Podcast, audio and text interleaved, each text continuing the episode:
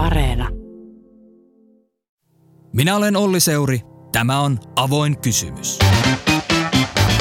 Podcast, jossa haastattelen haastattelijoita haastattelemisesta. Journalistisen haastattelun maailma on laaja ja kiehtova. Onhan kyse ihmisistä ja kohtaamisista.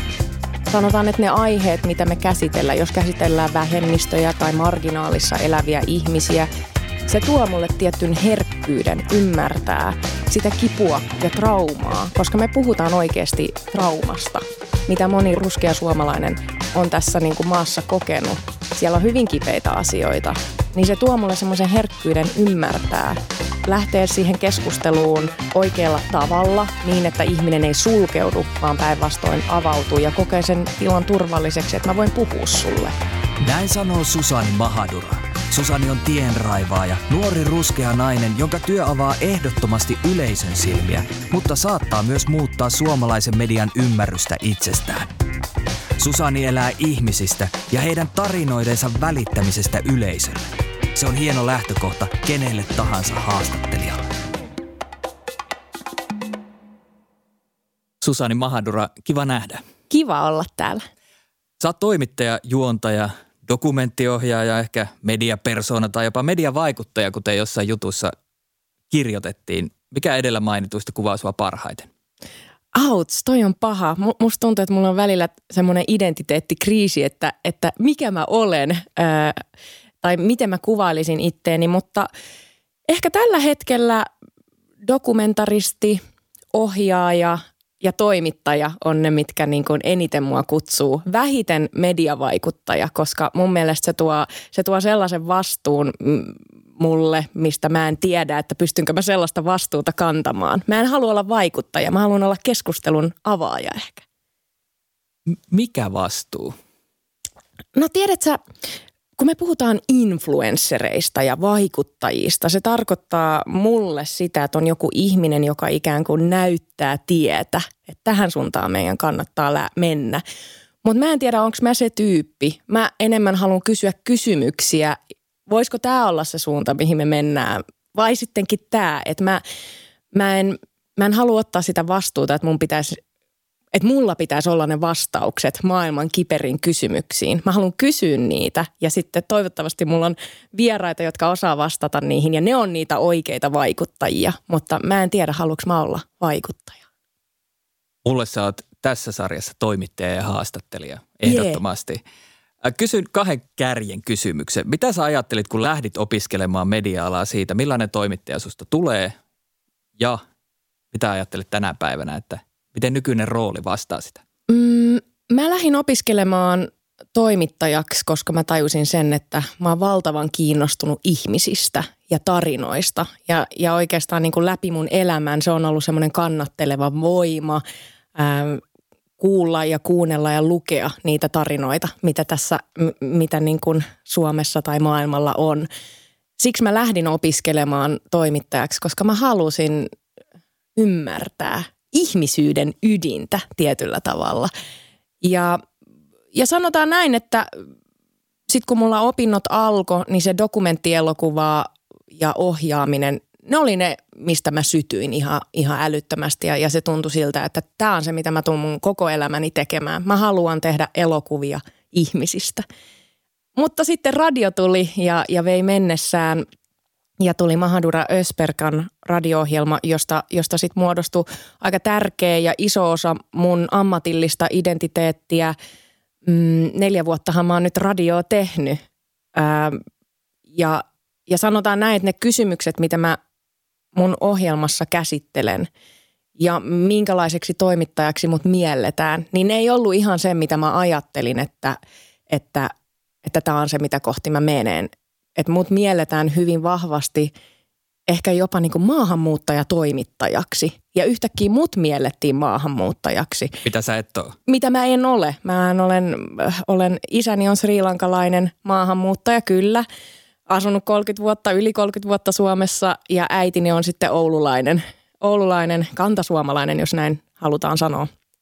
Ähm, mutta joo, yhtäkkiä tuli semmoinen niin maahanmuuttajaleima otsaan ja, ja se tuntui tosi, tosi kummalliselta, koska se ei ollut se, miksi mä halusin lähteä toimittajaksi. Niin mitä sä ajattelet siitä, että sä vähän niin kuin edustat kuitenkin nykyisin enemmän kuin itseesi? Se on välillä vaikeeta. Mä en oikeastaan niin kuin, mä en haluaisi edustaa mitään muuta kuin itseäni. Se tuo taas jälleen kerran vastuun ja, ja, ja se tuo semmoisen tietyn, tietyn niin kuin hermolastinkin, voisiko näin sanoa, että teenkö mä tätä hommaa nyt oikein? Puhunko mä oikein? Onko mun aiheet oikeat? Onko vieraat oikeat? Että et samaan aikaan kyllä mun täytyy sanoa, että en mä voisi toisaalta kuvitella tällä hetkellä tekeväni mitään muuta, koska nämä keskustelut, mitä me Mahadura Esperkanissa käydään, mä koen, että ne on Suomessa todella tärkeitä. Ja, ja tällä hetkellä niin, niin mä kyllä oon ottanut ilolla sen roolin vastaan ja mä koen, että sillä on merkitystä. Sillä oikeasti on merkitystä, mitä me tehdään ja, ja erityisesti, erityisesti sillä, että ketä meidän studiossa vieraina on. Ehkä tähän liittyen, millainen osa poktausta tai ruskeus on sua ja sun tekijyyttä? Mm, no lähtien siitä, että meidän, meidän tota ohjelman nimi on Mahadura Ösperkan. Mahadura Ösperkan. Se kertoo jo aika paljon. Öm, jos me ajatellaan tutkimuksia, me tiedetään se, että, että jos sulla ei ole niin sanotusti kantasuomalaista nimeä Suomessa, niin sun on vaikeampi saada töitä, sun on vaikeampi saada asunto – niin, niin se ei ole itsessään. Mun nimi on tosi vahva osa mua, se Mahadura Ösperkan. Ja musta se oli tosi, se oli tosi niin kuin rohkea veto myös Yle Puheelta pistää meidän nimet, jotka oli vaikeita lausua, niin, niin meidän ohjelman nimeksi. Myös, myös tavallaan, mä oon tämän ohjelman myötä alkanut ymmärtää – ruskeutta ja mitä se on olla ruskea nainen Suomessa. Ja mä en ole ainoa mun kokemusten kanssa, vaan, vaan tämä on aika johdonmukaista, miten moni ruskea suomalainen on kokenut elämän Suomessa, ää, miten heidän vanhemmat on sen kokenut. Ja mä tajusin, että tässä on kyse todella isosta ilmiöstä, mistä täytyykin puhua. Että mä en oikeastaan voikaan ajatella enää, että mä oon vaan yksilö. Mä, mä olen osa sitä kaikkea ja, ja mulla on ääni ja valtaa ja, ja mun pitää käyttää se oikein. Mitä se tarkoittaa sun journalismin kannalta? Se tarkoittaa sitä, että no, säkin olet toimittaja. Kuinka paljon sä näet henkilöjuttuja tai, tai, tai juttuja, missä asiantuntijat olisi ruskeita suomalaisia tai kuinka paljon, jos sä katot niin kuin pistät aamulla te- television päälle ja siellä on keskusteluohjelmia, niin miltä se näyttää, Olli? Homogeeniselta valkoiselta. Niin, se, sepä se. Ja, ja Suomi ei ole, Suomi ei ole koskaan ollut homogeeninen kansa. Ähm, me ollaan oltu aina moninainen kansa. Tämä ei ole mikään uusi ilmiö sinällään, mutta mä koen, että, että, että journalismissa ei näy se, mikä Suomi on ja ketä täällä on. Ja, ja se on, mä koen vahvasti, että se on mun tehtävä. Ehkä tämä näkyy myös meidän toimituksissa. Mitä sä näet, kun sä marssit Ylen käytäville? Kun mä marssin Ylen käytävillä, niin mä näen erittäin ammattitaitoisia kollegoja, joita mä kaikkia arvostan todella paljon. Mutta mm, kyllä minä ja Jaamur ollaan hyvin pitkään oltu ne ainoat ruskeat toimittajat, ketä me ollaan siellä käytävillä nähty. Toki tähän on niinku tulossa muutosta ja, ja, ja, ja ihan selvästi niin, niin asioita asioihin halutaan muutosta, Öm, mutta se on ollut hidasta. Se on ollut todella hidasta. Ja se myös vaikuttaa tavallaan siihen, että jos nyt joku ajattelee, että no onko sillä, onko sillä mitään väliä.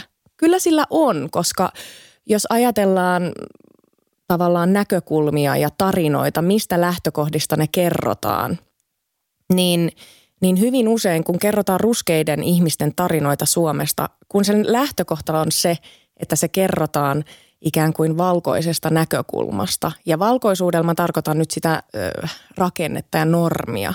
Mä en tarkoita sua tässä henkilökohtaisesti. Niin, niin voidaan luoda sellainen mielikuva, että esimerkiksi, että minä olen eksoottinen. Sri Lanka on eksoottinen. Kaikki muu, mikä ei ole eurooppalaista, on eksoottista ja jännittävää. Mutta ihan yhtä lailla, jos mä kirjoitan sen jutun, niin mulle sä saatat olla eksoottinen. Savolaisena. Kyllä. Mäkin olen savolainen ja se, se jos joku on eksoottista. kyllä, kyllä. Ei aleta vientämään hirveästi. Mutta se on totta, että toimittajat on keskiluokkaisia, keskituloisia, Suomessa syntyneitä, ihoväriltään vaaleita, keskimääräistä suomalaista koulutetumpia. Millainen etulyöntiasema sun tausta on sulle haastattelijana? Sä erotut siitä joukosta. Mä erotun siitä joukosta ja, ja kyllä niin kuin sanotaan, että ne aiheet, mitä me käsitellään, jos käsitellään vähemmistöjä tai marginaalissa eläviä ihmisiä, se tuo mulle tietyn herkkyyden ymmärtää sitä kipua ja traumaa, koska me puhutaan oikeasti traumasta, mitä moni ruskea suomalainen on tässä niin kuin maassa kokenut. Siellä on hyvin kipeitä asioita, niin se tuo mulle semmoisen herkkyyden ymmärtää, lähteä siihen keskusteluun oikealla tavalla niin, että ihminen ei sulkeudu, vaan päinvastoin avautuu ja kokee sen tilan turvalliseksi, että mä voin puhua sulle. Eikä niin, että, että mä esitän ne kysymykset ja lähden ikään kuin hyökkäämään tai kyseenalaistamaan, että no ootko sä nyt oikeasti kokenut tässä maassa ä, tällaisia asioita, mitä sä väität, että sä oot kokenut. Että se tuo tietynlaisen herkkyyden. Äm, toki Mahadura-nimi myös jää mieleen, että et, et, et, kyllä mä niin kuin kannan sitä ylpeydellä tällä hetkellä ja, ja mutta sanotaan näin, että mulla on, mä oon neljä vuotta tehnyt ja mä oon ehkä tietyllä tavalla vakiinnuttanut jo asemani mediakentällä, joten siitä mun nimestä on mulle hyötyä, mutta kaikilla ei ole aloittelevilla tekijöillä ei välttämättä ole hyötyä siitä, että, että sun, nimi, sun nimi on joku muu. Mä muistan Jaamur kertoi mulle joskus, että, että kun hän oli hakenut töihin vuosia sitten aloittelevana tekijänä televisioon ja hän oli soittanut tällaisen mediataloon ja sanonut, että, että täällä olisi Jaamu Resperkan ja mä haluaisin tosi paljon tulla tekemään televisiota, niin, niin sille oli sanottu, että, että kai sä ymmärrät, että, että, että täällä pitää, niin kuin, pitää olla sivistynyt ja pitää niin kuin ymmärtää ja osaa suomen kieltä ja, ja näin poispäin, että et, et se vastaanotto ei ollut sellainen, että okei, että hei lähetäpä CV ja katsotaan. Se oli tällainen.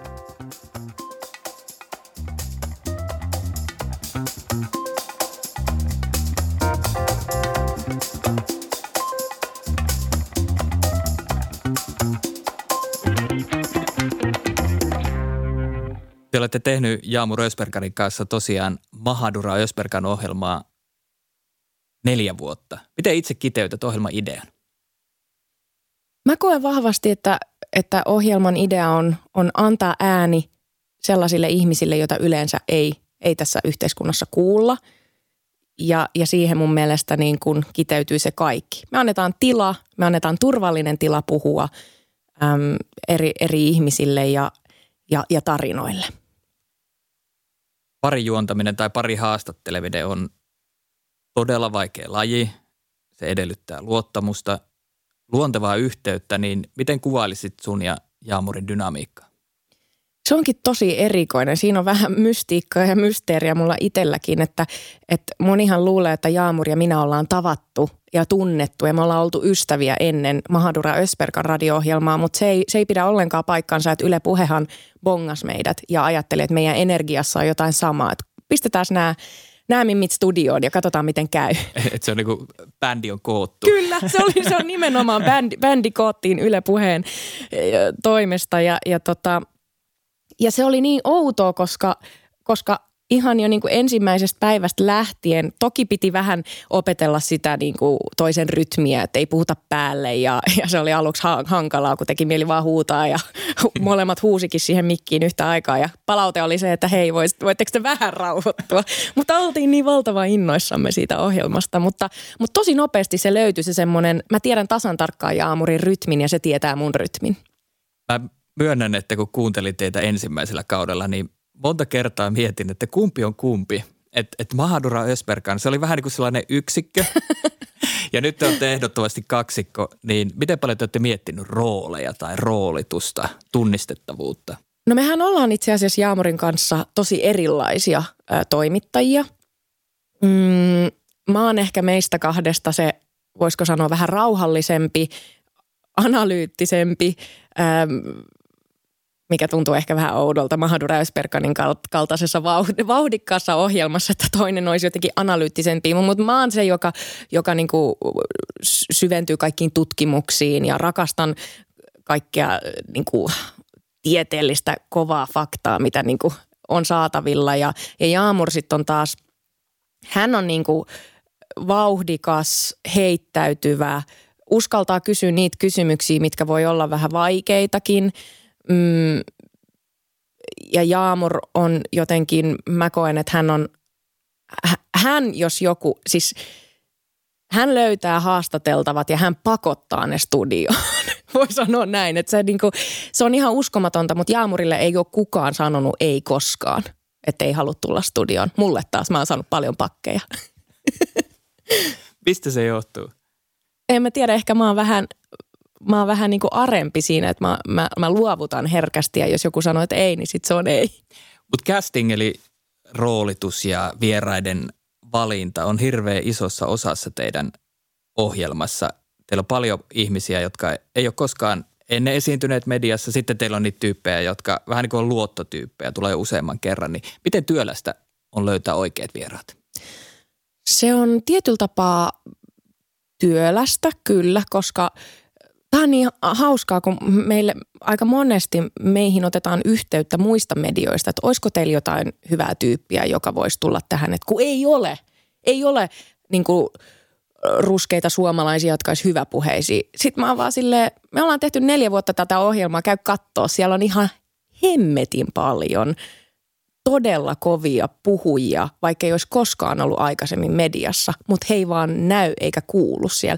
Me tehdään tosi paljon työtä sen eteen ja nyt meillä on oikeastaan muodostunut semmoinen verkosto ihmisiä, joille me voidaan soittaa, että hei, tulisiko sulle mieleen, että me puhutaan nyt tänään tästä. Tuleeko sulle mieleen ketään, joka haluaisi puhua tästä? Ja sitä kautta niin kuin – ihmiset uskaltaa myös suositella meitä tai antaa nimiä, koska he tietää, että meidän ohjelma on sellainen paikka, missä on turvallista olla. Ja tosi monesti meillä on sanottukin, että, että yleensä kieltäydyn haastatteluista, mutta koska se on Mahadura Ösperkan, niin voin tulla. Se on aika iso kunnia osa. Se on tosi iso kunnia. Se on tosi iso kunnia ja silloin tulee semmoinen fiilis, että jotain on tehnyt oikein. Teidän ohjelma-aiheet on usein siinä mielessä hienovaraisia, että tai jopa otsikkotasolla ehkä raflaaviakin, että et niitä olisi helppo käyttää silleen negatiivisesti keskustelun herättämiseksi, eli niillä voisi revitellä otsikoita. Miten aiheet valikoituu?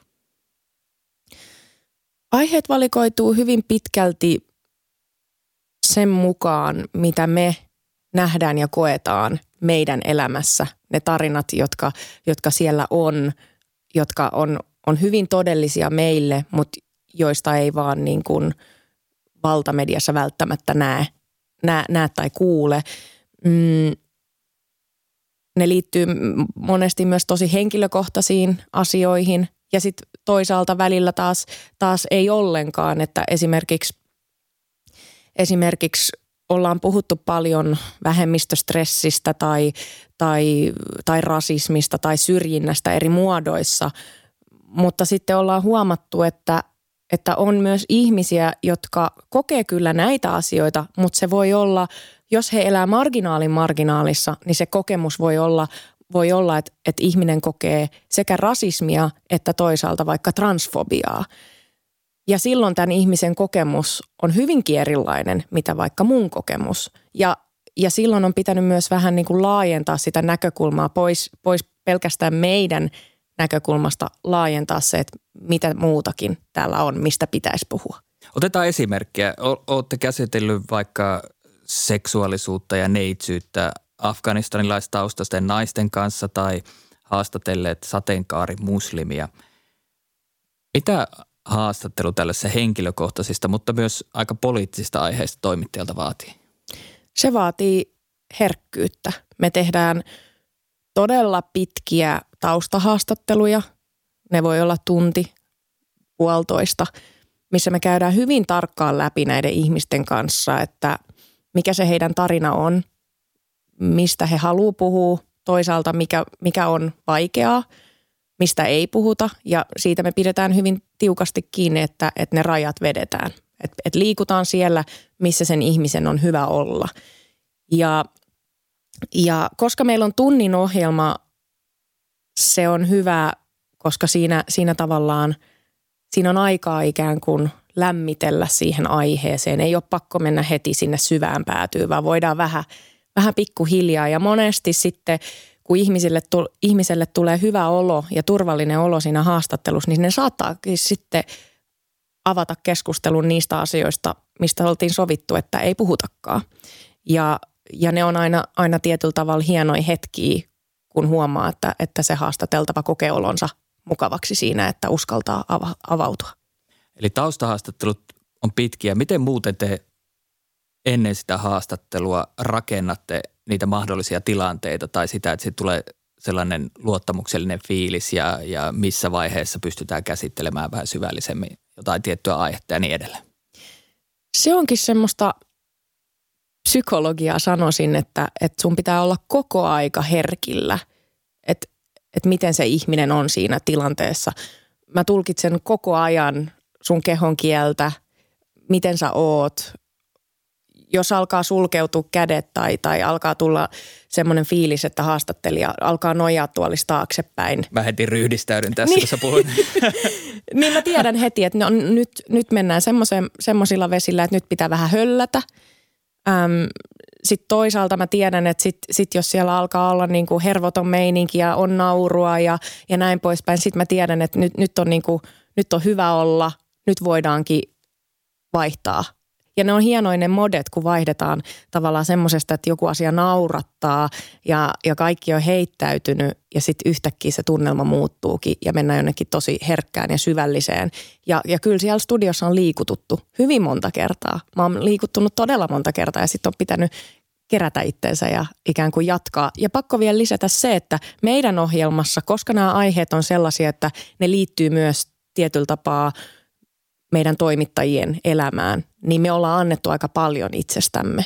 Ja kun me annetaan itsestämme, niin silloin haastateltavankin on helppo antaa itsestä. Jo, jolloin oletan, että sulle on ok, että sä näytät sun oman liikutuksen. Kyllä, kyllä.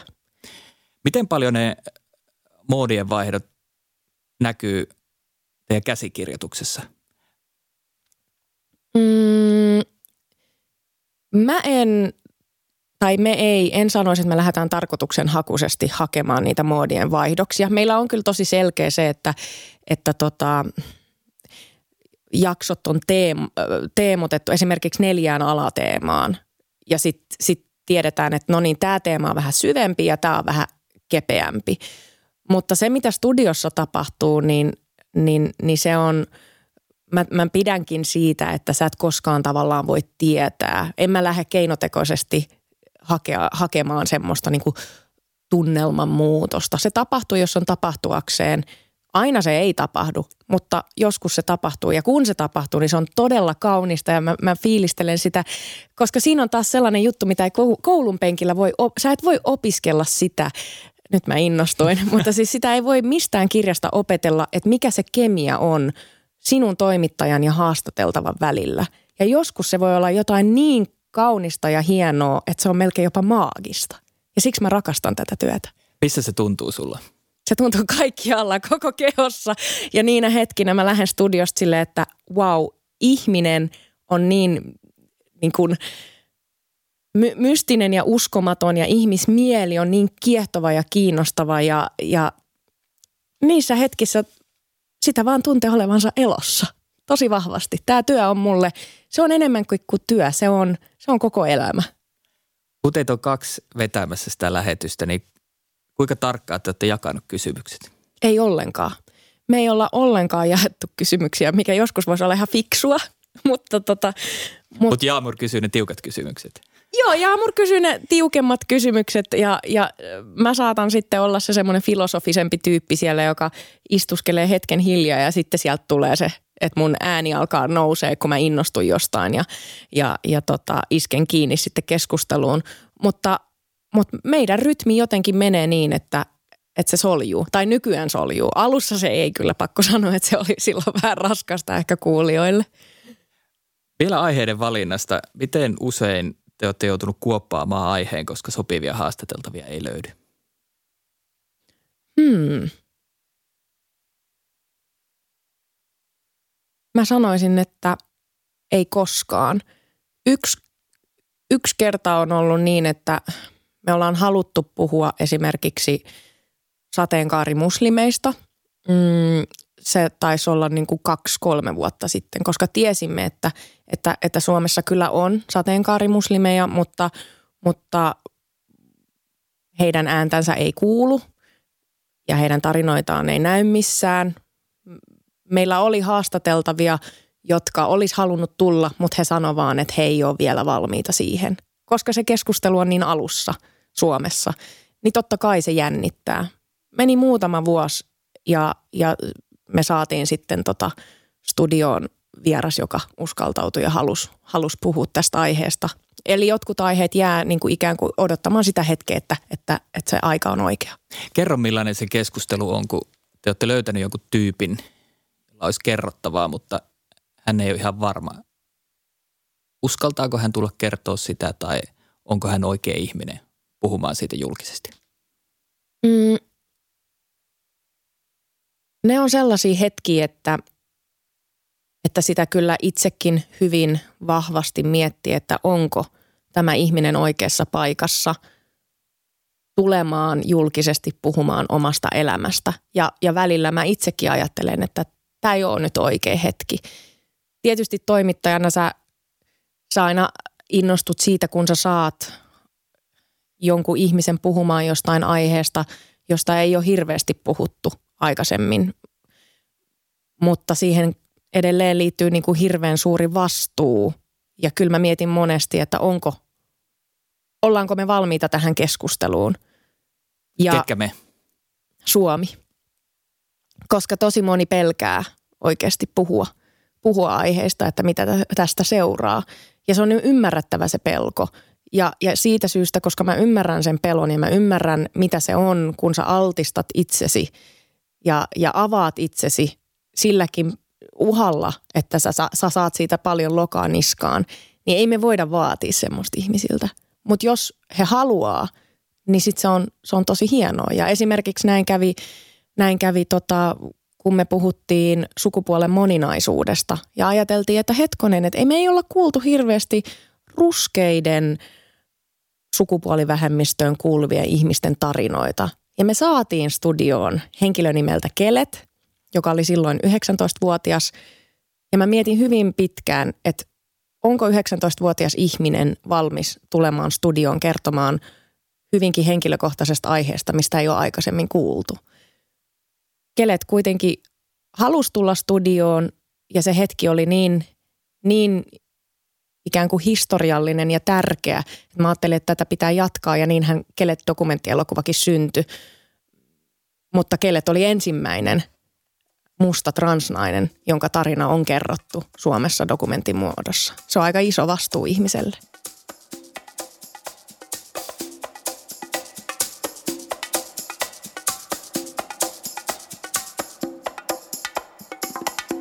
Susani Mahadura, puhutaan myös Kelet dokumentista. Sun esikoisohjaus. Sen keskiössä on parikymppinen musta transnainen, jonka suurin haave on päästä Vogue-lehden kanteen. Miksi kelet? Kun kelet tuli sinne meidän studioon vieraaksi, niin ne on niitä hetkiä, jolloin mä oon ajatellut, että tässä, on nyt, tässä ollaan jonkun todella ison ja tärkeän äärellä. Ja kelet sen lähetyksen jälkeen pyysi meitä katsomaan hänen ensimmäistä Vogue Ball-esitystä. Vogue Ball on tämmöinen alakulttuuri, missä, missä monesti niin kuin ruskeat seksuaali- ja sukupuolivähemmistöön kuuluvat ihmiset kokoontuu ja siellä, siellä tota, esiinnytään ja tanssitaan ja kilpaillaan toisia vastaan ja, ja näin poispäin. Ja, Mistä kilpaillaan? No kilpaillaan esimerkiksi siitä, että kuka on the face queen of Finland, eli, eli kenellä on kauniimmat kasvot, kuka kävelee parhaiten. Ja tämä alakulttuuri on syntynyt New Yorkissa monta kymmentä vuotta sitten, kun yhteiskunnassa sulla ei ollut missään pai- mitään paikkaa, missä sä sait olla vapaasti se, kuka sä olet. olet. Niin sitten alkoi syntyä tämmöinen kulttuuri, missä ihmiset kokoontu ja sai olla juuri sitä, mitä he halusi. Mä en tiennyt, että Suomessa, ajattele, siis Suomessa on tätä kulttuuria ja, ja näin Kelet pyysi meitä katsomaan hänen ensimmäistä esitystä ja, ja se tuntui siltä, että mun on pakko mennä. Ja mä menin katsoa, kun Kelet veti hänen runway-kävelynsä ja se oli uskomaton se fiilis, koska Kelet siinä radiohaastattelussakin, niin hän oli todella pidättyväinen ja ujo ja arka ja, ja se keskustelu oli hyvin herkillä koko ajan. Mutta se, se hetki, kun Kelet astui siihen runwaylle ja miten hän puhkesi kukkaan ja mä ajattelin, että tämä on jotain, niin kuin mä en ole ikinä nähnyt mitään tällaista. Ja se kiinnosti mua ja, ja tavallaan siihen mä halusin tarttua ja mulla tuli fiilis, että, että Keletin tarina ei voi jäädä yhteen radiohaastatteluun, että se pitää saada nimenomaan myös visuaalisesti kerrottua ja näin mä, näin mä sitten ajattelin, että dokumenttielokuva tästä on pakko tehdä tavalla tai toisella. Sitten mä soitin Keletille ja se sanoi, että anna mä mietin kaksi viikkoa ja sitten se parin päivän päästä sanoi, että let's do this. Ja tämä oli pari vuotta sitten. Joo. Millainen suhde sulla muodostui Keletiin ja miten poikkeuksellinen se on verrattuna yleensä sun haastateltaviin? Kyllä se on, kyllä siinä syntyi jotain todella poikkeuksellista, että radiohaastatteluiden tekeminen, ne on aina ihania kohtaamisia ja tärkeitä kohtaamisia, mutta siinä saat tunnin ihmisen kanssa. Plus sitten ne taustahaastattelut, mitä sä teet. Mutta mä seurasin kaksi vuotta Keletin elämää ja mä ikään kuin elin Keletin elämää hänen kanssaan. Mä olin hänen niin kuin tärkeissä hetkissä mukana. Ensimmäisessä mallikeikka, kun hän sai Helsinki Fashion Weekiltä ensimmäisen mallikeikan, mä olin siellä katsomassa. Mm, kun hän meni ensimmäistä kertaa vuosiin tapaamaan hänen perhettään Manchesteriin, mä olin siellä muka, mukana. Ja ajattelen, miten, niin kuin, miten Oikeasti hienoa ja kaunista se on, että sä saat olla jonkun ihmisen matkassa ja seurata häntä, kun hän läpikäy aika isoja asioita. Ja mä oon myös ollut niissä hetkissä, kun kelet, kelet on ollut niin kuin todella vaikeissa ja hankalissa paikoissa. Miten se luottamus rakentuu? Se rakentuu pikkuhiljaa. Et mehän aloitettiin niin, että me saatettiin mennä studiolle näin, niin kuin mekin ollaan tässä kahdestaan studiolla ja juteltiin vaan monta tuntia. Ja ne nauhoitettiin ne kaikki sessiot. Ja ja mä tiesin tasan tarkkaan, että mitkä ne on ne aiheet, mistä, mistä kelet haluaa puhua ja mitkä ei. Ja aluksi mä en lähtenyt ollenkaan puhumaan tavallaan niistä kipeistä asioista. Esimerkiksi perhe oli keletille siinä, siinä alussa semmoinen asia, että hän ei halunnut puhua siitä. Mutta mitä enemmän näitä sessioita tulee, mitä enemmän me opitaan tuntemaan toisiamme. Ja siinä oli sama juttu. Mä kerroin keletille hyvin paljon itsestäni ja, ja omasta elämästä ja omista kipukohdista – ja se helpotti kelettiin, että hän pystyi avautuu, avautuu sitten mulle ja yhdessä pohdittiin elämää. Ja, ja sitä kautta se syveni, että, että kyllä se niin kuin, en mä olisi voinut tehdä missään nimessä sitä dokkaria, niin kuin, että mulle olisi annettu joku aika, että no niin, nyt kahdessa viikossa pitää purkittaa tämä homma, niin ei se olisi mitenkään onnistunut. Missä vaiheessa sä tiesit, että sä oot riittävän lähellä kelettiä? Siinä kohtaa just kun se oli niin hienoa, kun kelet itse alkoi puhumaan – tai analysoimaan omaa elämää ja mikä johtuu siitä, että, että, että on, niin kuin, on tavallaan semmoista kipua liittyen perheeseen ja, ja hän alkoi itse puhumaan siitä, että mulla onkin ikävä, mulla on ikävä mun perhettä, mä haluan nähdä ne ja mä ymmärrän, että, että ei, ei kaikki ollut niille helppoa ja, ja se tuli hänestä itsestään ja se hetki taas jälleen siellä studiossa oli sellainen, että wow, että, että tämä ihminen niin kuin – itse avasi sen keskustelun, mistä se sanoi, että ehdoton ei, en halua puhua mitään perheestä. Ja ne on, ne on niitä niin kuin parhaita hetkiä. Että sun ei tarvi itse ikään kuin painostaa sitä ihmistä, mikä on niin kuin vähän eri, jos sä teet jotain, haastattelet poliitikkoa. Sun pitää painostaa ja painaa päälle niin pitkään, että sä saat sen vastauksen. Mutta kun sä puhut toisen ihmisen elämästä, niin sä et voi painostaa. Niin miten sä vertaisit luottamuksen rakentamista ja vuorovaikutusta journalismissa siihen dokumentin tekemiseen?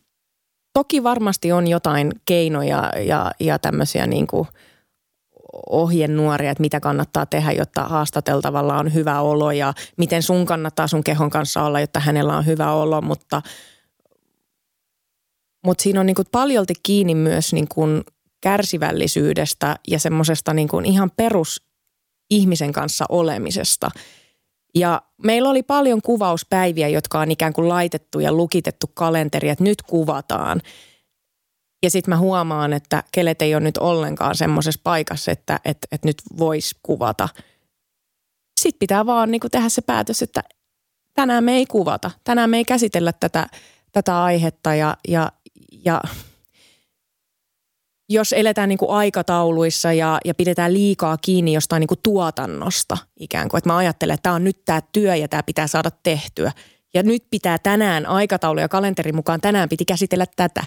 Niin en mä, ei, ei semmoisesta voi pitää kiinni missään nimessä, että se on, se on jatkuvaa herkillä olemista, sen toisen ihmisten, ihmisen aistimista, että, että missä tänään ollaan ja sen mukaan niin kuin etenemistä kaikki Keletin elämästä ei päätynyt dokumenttiin. Esimerkiksi hänen tapaamisensa hänen isänsä kanssa juuri siellä Manchesterissa. Miten tällaista rajanvetoa tehdään? Se on, tokihan niin kuin se, sehän olisi ollut mahtavaa, jos elokuvassa oltaisiin nähty, nähty tota, Kelet tapaamassa hänen omaa isänsä, mutta, mutta mä tiesin ja ymmärsin, että me kelet ei ole todellakaan siinä paikassa, että, että hän olisi valmis tai hänen perhe olisi valmis siihen tai että, että hänen isänsä olisi edes halunnut tai suostunut siihen. Että se oli aika selvää, että sitä ei tule, sitä ei tule tapahtumaan. Joten mm, se oli aika helppo asia tavallaan niin kuin luopua siitä ajatuksesta, vaikka kyllä kun me Manchesteriin lähettiin, niin mulla oli toivon kipinä, että ehkä me saadaan tämä hetki – kuvattua, mutta se vaan sitten alkoi näyttää siltä, että se ei onnistu. Ja se alkoi näyttää siltä, että me ei saada kuvattua Keletin sisaruksiakaan, jolloin sitten sun pitää niinku sen sijaan, että sä jäät siihen ikään kuin harmittelemaan, että no voi että, että olisi ollut tosi tärkeää ja hienoa saada se. Mutta sitten sun pitää vaan niinku miettiä, mikä on se plan B, plan C, plan D, että et, et, et kun sä huomaat, joku raja tulee vastaan, miten sä kierrät sen – lannistutko sä vai yritätkö sä keksiä jonkun toisen tavan kertoa sen saman asian. Ja sehän on myös niin kuin, ehkä niin kuin tarinankerronnallisesti yksi, yksi kiinnostavampia asioita mun mielestä, että miten sä kerrot sellaisen asian, joka tavallaan olisi tärkeä nähdä, mutta jos sä et pysty sitä kuvalla näyttämään, miten sä kierrät sen – ja miten sä kerrot sen niin, että se oikeasti tuntuu. Ja, ja meillähän oli semmoinen haastattelu Keletin kanssa, missä mä sitten jälkikäteen kysyin, että miltä se tuntui tavata isä. Ja Kelet kertoo siinä tarinan, että, että kun he tapas hänen isänsä kanssa ja molemmilla oli semmoinen katse, että, että, että joo, että tässä on mennyt hetki, että ollaan nähty. Ja isä osti Keletille hampurilaisen jostain ketjuhampparin ravintolasta.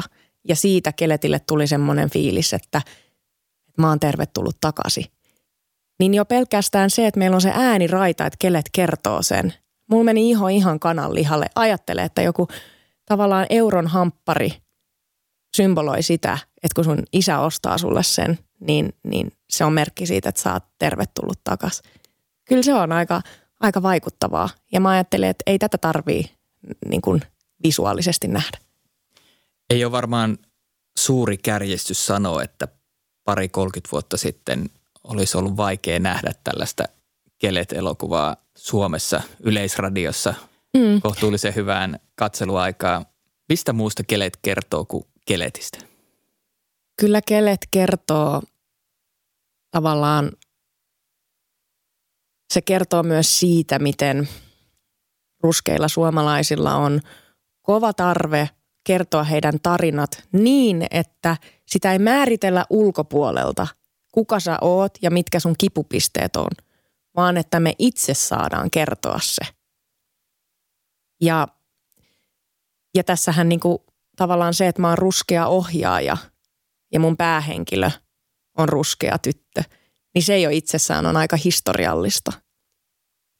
Että tota, kyllä siinä oli tämmöinen niin kuin – tämmöinen niin kuin tietty historiallinen hetki mullekin, että tämä, on niin kuin, on se muutos, että me nähdään ohjaajia, me aletaan pikkuhiljaa näkeä käsikirjoittajia, toimittajia, jotka tulee kentälle ja kertoo näitä tarinoita. Ja se näkökulma on vähän eri aina, koska kun, kun Keletin tarinasta esimerkiksi keskusteltiin kollegoiden kanssa, niin hyvin monesti siinä tartuttiin siihen, että mitä Kelet kertoo hänen omasta yhteisöstään, eli esimerkiksi some, soma, Suomen somalialaisesta yhteisöstä. Ja mä sanoin heti, että tämä ei kerro yhteisöstä, tämä kertoo Keletistä yksilönä. Mutta me ollaan hyvin herkästi mennään niin kuin journalismista siihen, että, että me ei kerrotakaan niiden yksilöiden tarinoita koskaan, vaan me kerrotaan, että mitä, mikä se yhteisö on. Ja mun mielestä siinä astutaan hitusen harhaan, kun me yritetään yksilön tarina kertoa niin kuin jo erittäin suuren, jo moninaisen joukon tarinana. Sä mainitsit tuossa aiemmin valtamedian, niin mitä mieltä sä oot sellaista vaatimuksesta, että just vähemmistöjen asioita käsiteltäessä pitäisi antaa asian käsittely vähemmistölle itselleen tai sitten ottaa heidät prosessiin paremmin mukaan? Mä oon sitä mieltä, mä oon pohtinut tätä aihetta hyvin paljon ja tietyllä tapaahan voisi ajatella, että no miksi minä ää, sissukupuolisena naisena saan kertoa transnaisen tarinan. Kyllä mä kävin tätä keskustelua itseni kanssa, että onko mä paras ihminen ymmärtämään tätä aihetta vai, vai onko mulla jotain tunkkasia ajatuksia, jotka tulee tielle. Mutta mä näin todella paljon vaivaa sen eteen, että mä, mä opiskelin, mistä sukupuolen moninaisuudessa on kyse niin, että Keletin ei kertaakaan tarvinnut mulle sanoa tai huomauttaa mistään. Ja mä, se oli mulle niin kuin todella tärkeä asia, että, että sen ei koskaan tarvitse huomauttaa mulle, että hetkonen, että toi oli nyt vähän outo, outo juttu. Ja Setallahan on siis ohjeet toimittajille, että miten seksuaali- ja sukupuolivähemmistöjen tarinoita tulisi käsitellä ja oikeat termit ikään kuin kuntoon. Ja mun mielestä se on toimittajan tehtävä ottaa selvää. Niin mä, mä koen kyllä, että, että se on, kuka tahansa voi kyllä kertoa, että säkin Olli voit, voit vaikka ohjata dokumentin minusta, musta se on ihan fine, mutta, mutta se olisi hienoa, jos sä tätä dokumenttia, jos lähdet semmoisen tekemään, niin otat selvää ja ehkä otat sun tiimiin ihmisiä, jotka ehkä ymmärtää, että minkälaista se on olla ruskea nainen Suomessa, koska sä siinä samalla itse ehkä ymmärrät sit jotain ja tulee jotain näkökulma asioita siihen ja te voitte yhdessä keskustella siitä. Että et kyllä mä koen, että jotta se moninaisuus ja ihmisten, se mitä ihmiset täällä tässä maassa kokee, jotta me täysin ymmärretään se, niin mä koen, että tekijätiimissä olisi hyvä, että ainakin konsultoidaan, että mitkä ne on ne kipupisteet, mitkä ne on ne teemat, mitkä ne on ne tavat käsitellä. Mistä tullaan myös Mahadura Ösperka, niin miten teidän journalistinen lähestymistapa tai journalistiset arvot eroaa siitä niin sanotusta valtamediasta? Hmm. No tota, en mä usko, että ne hirveän suuresti poikkeaa valtamediasta. Eh, ehkä just tavallaan se, että monesti meille, meille ehkä niin kuin annetaan palautetta siitä, että, että tota, me pidetään tiettyjä asioita itse, niin kuin ikään kuin, että – me ei selitetä, että jokaisessa, ja että jos puhutaan sukupuolen moninaisuudesta, niin meidän pitäisi selittää että tavallaan, että mistä on kyse. Mutta jos jokaisessa keskustelussa, kun puhutaan sukupuolen moninaisuudesta vaikka, pitää lähteä liikenteeseen siitä, että no mistä nyt on kysymys, niin siinä menee oikeasti jo aika monta minuuttia aikaa siihen. Joten me ollaan lähetty tavallaan siitä, että meillä on saattanut olla se ensimmäinen jakso, missä, missä termit – avataan ja mistä on kyse tässä ja, ja näin poispäin. Mutta sitten me viedään sitä keskustelua ikään kuin eteenpäin ja, ja tavallaan mennään syvemmälle siihen, siihen, siinä, siihen aiheeseen. Mä ajattelen, että se on aina myös yleisön kunnioittamista. Että te oletatte, yleisö myös pystyy seuraamaan sitä keskustelua ja ymmärtää ilman, että kaikki aina selitetään ihan sieltä alkupisteestä. Kyllä ja mä aina sanon tätä myös kollegoiden kanssa puhutaan, niin ei pidä aliarvioida yleisöä. Ne on oikeasti hemmeti fiksuja. Kyllä ne tietää.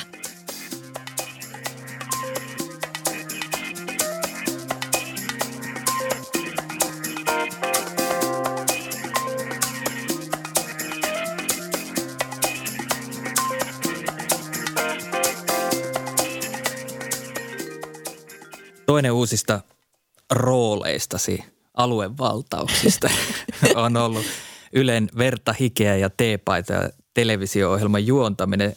Se perustuu sellaiseen kansainväliseen formaattiin. BBC näytti jo vuonna 2008 ensimmäisen version. Millainen kokemus tämä oli verrattuna muuhun työhön tai ää, Mahadura Öspergan radio-ohjelman tekemiseen? No sehän oli todella erilainen, todella todella erilainen kokemus ja rooli ja koska mähän on tottunut siihen, että Mahadura Ösperkanissa me tehdään kaikki itse. Käsikirjoitetaan, buukataan vieraat, kysytään kysymykset, siis konseptoidaan ihan kaikki. Niin nyt yhtäkkiä mä olinkin sellaisessa roolissa, että hetkonen, että, että, että täällä on oikeat käsikirjoittajat, jotka tätä tekee ja ohjaaja ja, ja tota, mun tehtävä on aika lailla vaan kysyä ne kysymykset, mitä mä saan niin käsikirjoituksia ja sen mukaan ikään kuin mennään, niin olihan se erikoista ja hienoa tietyllä tapaa, että pääsee näkemään, että miten oikeat tuotannot tehdään. Isossa maailmassa. Nimenomaan, miten siellä isossa maailmassa toimitaan. Ja tota, no tokihan se oli niin kuin ensimmäinen, ensimmäisiä progiksia, missä oli ikään kuin oma, omilla kasvoilla televisioruudussa, niin sehän toi siihen tietyn jännityksen myös lisää. Tossakin sarjassa sä juonnat ja kysyt, eli haastattelet, niin vaikka se on osa kerrontaa, niin miten paljon omilla kysymyksillä tai sillä haastattelutilanteiden vuorovaikutuksella voi vaikuttaa sarjan sisältöön?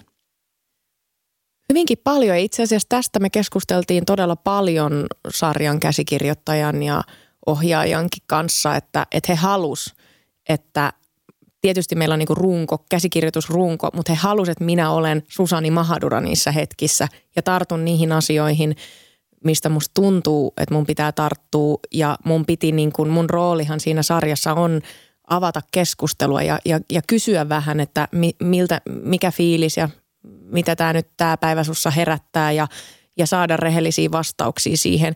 Niin taas jälleen siinä ollaan niin kuin ihmisyyden äärellä, että sun pitää olla hirveän herkkänä koko aika sille, että mitä se toinen ihminen tuntee ja kokee ja, ja mihin sä ikään kuin tartut. Jos, jos hänellä on niin kuin, ja siellähän oli monta, monta tämmöistä niin kuin hetkeä, että vaikuttaja tavallaan ikään kuin romahtaa ja, ja on raskasta, niin, niin myös, että mikä se mun niin kuin asema siinä on, meekö mä nyt niin kuin, ja halaan vai, vai mitä mä teen monesti mä aistin, että nyt pitää antaa vähän niin kuin tilaa ja sitten sit, sit hengiteltiin siinä ja sitten kun tuntui siltä, niin mä uskaltaudun kysymään, että no, mikäs meininki. Millainen rooli sulla oli työryhmässä sen suhteen, miten ohjelmaa tehdään? Joo, tähän itse asiassa oli tosi mielenkiintoinen tämä, tämä ohjelma, koska siinä tavallaan pyörittiin niiden teemojen ja aiheiden – lähettyvillä, mitä mekin Mahadura Ösperkanissa käsitellään. Mistä näkökulmasta tarinoita kerrotaan ja kenen äänellä. Tässä sarjassahan vaikuttajat kertoo, minkälaista vaateteollisuus voi olla. Ja pohdin paljon sitä, että, että, onks, että, että mikä se oikea tapa olisi. Mutta mä koen... Ja kuitenkin se on valmis formaatti. Nimenomaan, ja se on valmis formaatti Ähm, Mutta sitten sit samaan aikaan mä päädyin siihen, että ei länsimaat ole millään lailla irrallaan vaateteollisuudesta. Me ollaan osa sitä, joten ne ihmiset, jotka ikään kuin on niitä influenssereita ja vaikuttajia, joilla on tuhansia ja tuhansia seuraajia, kyllä se on aika hyvä, että he sitten niinku ikään kuin kertoo, että no millä tavalla tämä vaateteollisuus toimii ja miltä se tuntuu. Mutta kyllä mä kävin keskusteluja hyvin paljolti just – tekijätiimin kanssa tosi rakentavia keskusteluita tavallaan siitä, että et, et kun just BBC, oliko se just 2008 se ensimmäinen versio, niin, niin tavallaan, että ö, käytiin keskustelua siitä, että miten siitä niin kuin päivitetään se 2020, että miten se kerronta Siinä on 12 vuotta eroa kuitenkin. Maailma on vähän muuttunut. Maailma on muuttunut ja, ja, ja siinä on niin kuin tavallaan just se, että mikä mulla oli tosi tärkeää, että että päästetään ne ihmiset myös ääneen, joita aihe koskettaa. Et meillä on myös asiantuntijoita, jotka on siellä niin kuin tekemässä sitä työtä. Meillä on aktivisteja, jotka vaatii muutosta. Ettei, ettei tule se mielikuva, että et, että nyt mennään johonkin paikkaan, missä asiat on tosi huonosti ja nyt jotenkin länsimaiden pitäisi pelastaa tämä tilanne. Tietysti länsimaiden pitää muuttaa aika paljon, jotta maailma olisi tasa-arvoinen, mutta, mutta mulle se on tosi tärkeää, että ne äänet siellä päässä ikään kuin saavat sanoa sen, että, että mikä homman nimi on. Ja, ja tämä oli tosi itsestään selvää sitten, kun keskustelua käytiin, että, että näin se homma on ja, ja että missään nimessä ei haluta, haluta mitään niin kuin, ikään kuin stereotypioita toistaa, niin, niin, niin se oli mulle semmoinen, että okei, mahtavaa, että lähdetään vaan reissuun. Siinähän on sellainen shokkiefekti, että nämä vaikuttajat tuodaan sinne heille hyvin uudenlaisiin olosuhteisiin ja he joutuu puuvilla pellolle ja nahkaa parkitsemaan tai ompelemaan siellä pikamuotia, niin se ristiriita on koko ajan läsnä. Mutta sitten usein TV- tai tosi TV-formaattiin kuuluu sellainen ehkä illuusiokin, että – että kuitenkin näissä kovissakin paikoissa juontaja vähän niin kuin tulee paikalle paljon freesimpänä, paljon rennompana kuin kilpailijat on kokenut siinä kovia.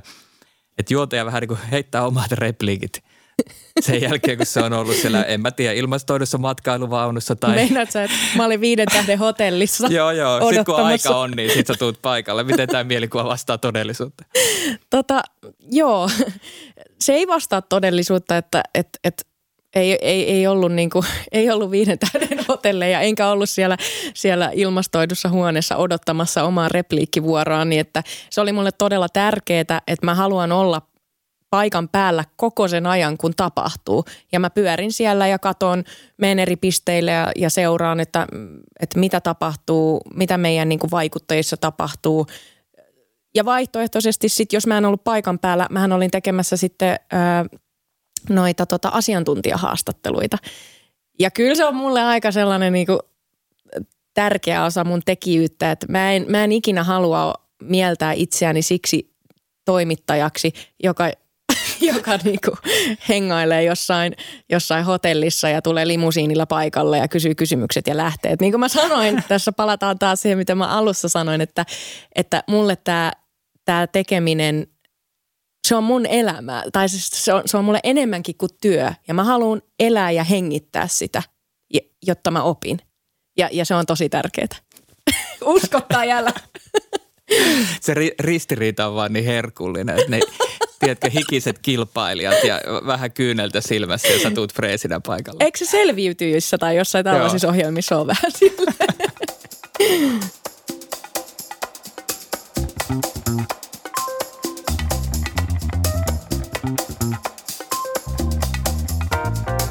Tämä on avoin kysymys.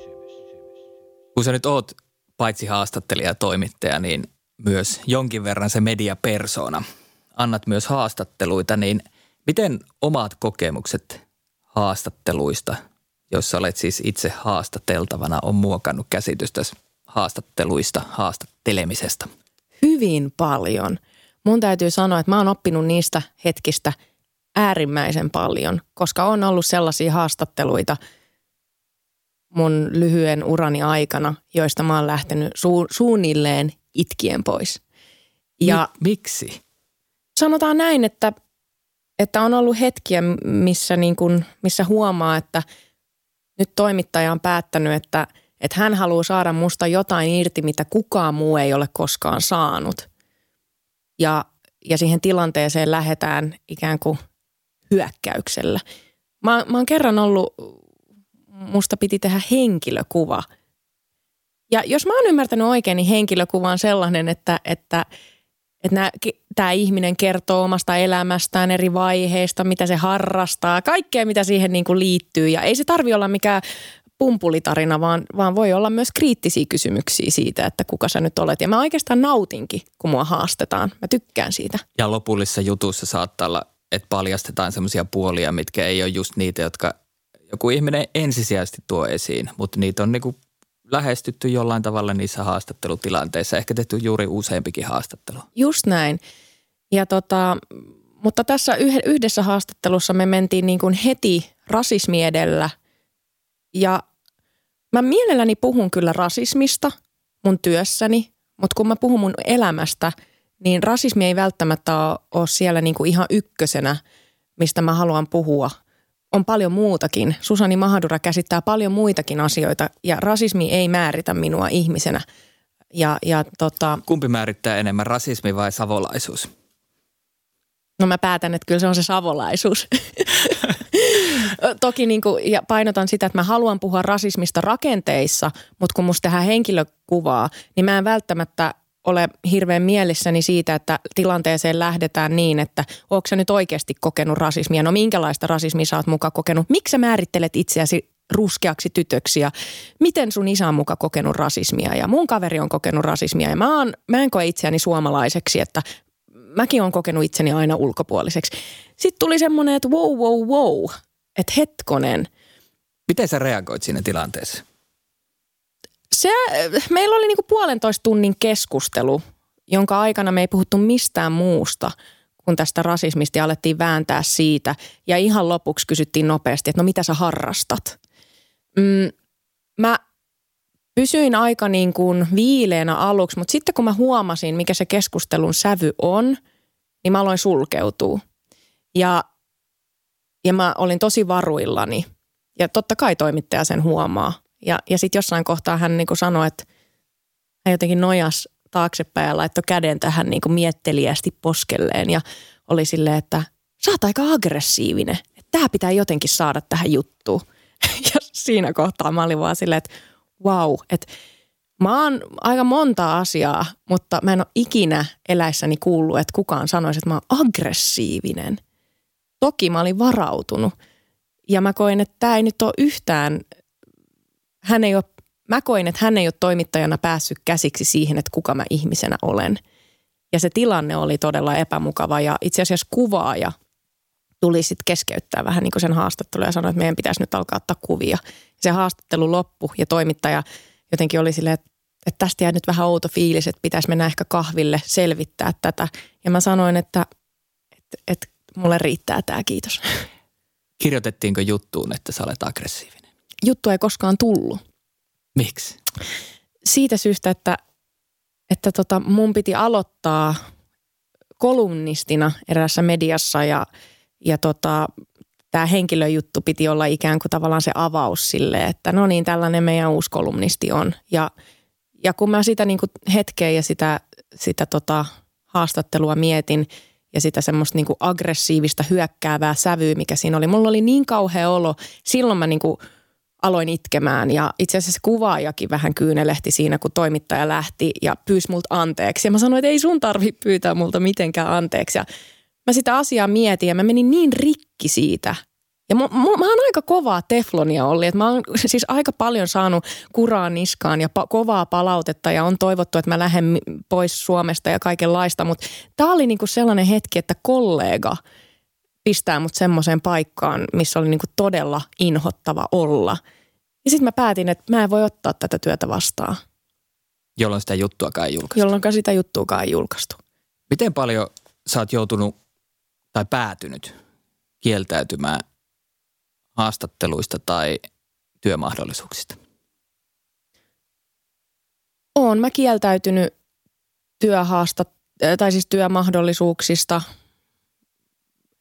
Y- yksi tämmöinen esimerkki on, meillähän oli joskus haave, että minä ja Jaamur, että meillä olisi yhdessä talk show ja semmoinen tilaisuuskin tarjoutui muutamia vuosia sitten.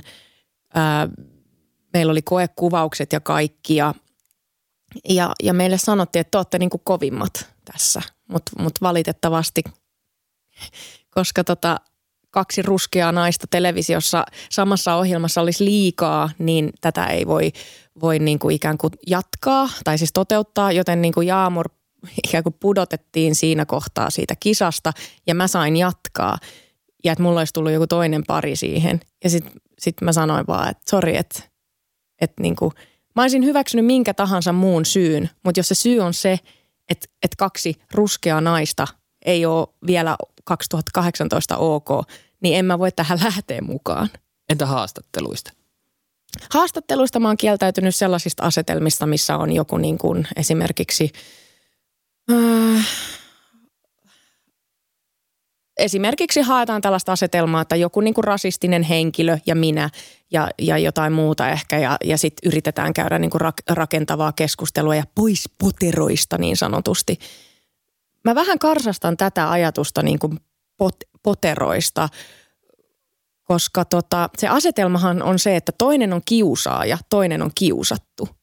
Ja sitten me halutaan niin kuin viihdeohjelma tehdä, missä se kiusaaja ja kiusattu on samassa keskustelussa.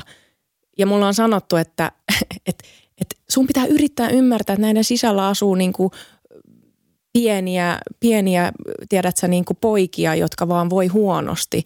Ja mä oon silleen, että mutta entä kuka mun sisällä asuu? Mun sisällä asuu pieni tyttö, joka, joka on kärsinyt aika paljon en mä voi lähteä tämmöiseen asetelmaan, missä toisen mielestä mä en saisi olla olemassa. Se ei ole tasavertainen se lähtöasetelma. Niin tällaisista mä oon, oon kyllä kieltäytynyt. Ja mä koen, että viihdettä tai keskusteluohjelma, mä ymmärrän, että se on tärkeää, että, että ihmiset kohtaa. Mediatyössä joutuu kohtaamaan tietyn verran negatiivista palautetta.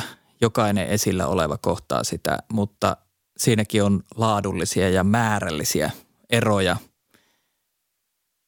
Mä olen varmaan niitä, jotka ei ole saanut ehkä ihan niin paljon ja sä oot varmasti saanut vähän enemmän. Miten käsittelet rajuimpia palautteita? Kyllä mä voin rehellisesti sanoa, että, että kyllä niin kuin jossain niin kuin puolessa välissä omaa uraani muutama vuosi sitten mä mietin, että, että, tota, että jaksaako sitä henkisesti tämmöistä niin kuin – tämmöistä. Että kuuluuko mun niin kuin toimittajana ja tarinankertojana niin kuin, mm, kohdata tätä. Ja se oli semmoinen, semmoinen tota, hetki omalla uralla, että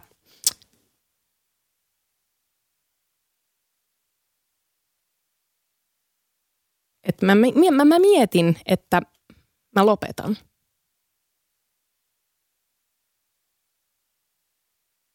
Ja tota, ja, ja tässä nyt herkistyn, koska, koska en ole aikaisemmin sanonut tätä ääneen, mutta, mutta on ollut semmoisessa paikassa, että pitäisikö, pitäisikö vaihtaa suuntaa. Että sitä haluaisi tehdä jotain niin kuin hommaa, missä, missä niin kuin ikään kuin ei tarvitsisi koko aika puolustella ole, olemassaoloaan. Ja niin kuin mä sanoin, mä rakastan tarinoita ja mä rakastan tarinan kerrontaa, mutta sitten kyllä se niin kuin jaksaminen oli, oli koetuksella ja niinhän se on ollut varmasti monella toimittajalla, hyvin monella toimittajalla. Ja tota, tota, tota, hyvin niin kuin synkässä ja, ja pimeässä paikassa mä kävin, mutta onneksi mulla oli kollega Jaamuri, jonka kanssa tavallaan puskettiin sen kaiken läpi – ja ollaan kannateltu toisiamme. Ja, ja tavallaan siinä kohtaa myös ymmärsi sen, että taas jälleen, että, että sitä on kantanut niin paljon kipua ja, ja traumaakin niin kuin lähtien mun isän tarinasta, mitä kaikkea se on 90-luvulla Mikkelissä kokenut ja, ja mitä siitä on siirtynyt mulle ja, ja näin poispäin, että, että se, niin kuin, se kaikki vaan niin kuin realisoitu, alkoi ymmärtää yksi, kaksi, että tästä tässä on kaikessa kyse. Mutta tota, onneksi en, en kuitenkaan lopettanut, että, että mä oon saanut paljon vertaistukea. Mä oon puhunut paljon kollegoiden kanssa, jotka on ruskeita naisia, toimittajia. Me, meillä on niin tämmöinen verkosto, missä ollaan voitu niin tavata ja jakaa näitä, näitä tota kokemuksia. Ja sitten mulla on ollut ihan älyttömän mielettömät siis kollegat ja pomot, jotka on tarjonnut mulle aina ihan mielettömän tuen siinä, mitä mä oon tehnyt ja seissyt mun takana. Ja mä voin heittää esimerkin tästä Suomi, Suomi 101 ja li, Linnan juhlat, joka on ollut mulle semmoinen niin kuin wow, tämä on iso juttu, että pääsee toimittajana tekemään linnanjuhlia. Ja mä kaiketi on ainakin Ylen puolelta ensimmäinen ruskea toimittaja, joka sinne on päässyt. Mutta kyllä siihen liittyy myös, just niin kuin mä sanoin, siihen liittyy se pelko, että miten ihmiset suhtautuu siihen, että, että siellä on ruskea toimittaja itsenäisyyspäivänä kysymässä kysymyksiä. Että tällaisia juttuikin joutuu miettimään.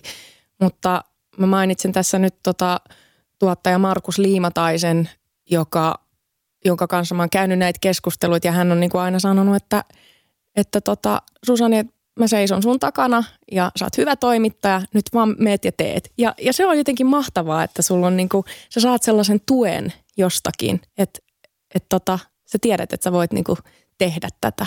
Ja, ja, ja mä painotan, että se on todella, todella elintärkeää, että, että, että semmoinen niinku tuki on siinä sun yhteisössä ja työyhteisössä. Susani Mahadura, kiitos. Kiitos.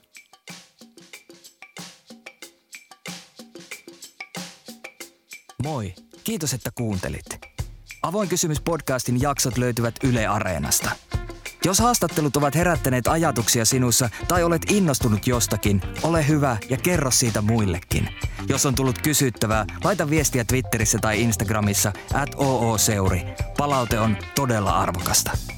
Sarjan tuotannosta ja toimittamisesta vastaan minä, eli Olli Seuri. Kiitos parraajat Helmiina Suhonen ja Robert Sundman. Sarjan äänimaailman on tuottanut Artlab Productions. Tuottaja Kimmo Koskinen, äänisuunnittelu Erik Purdan.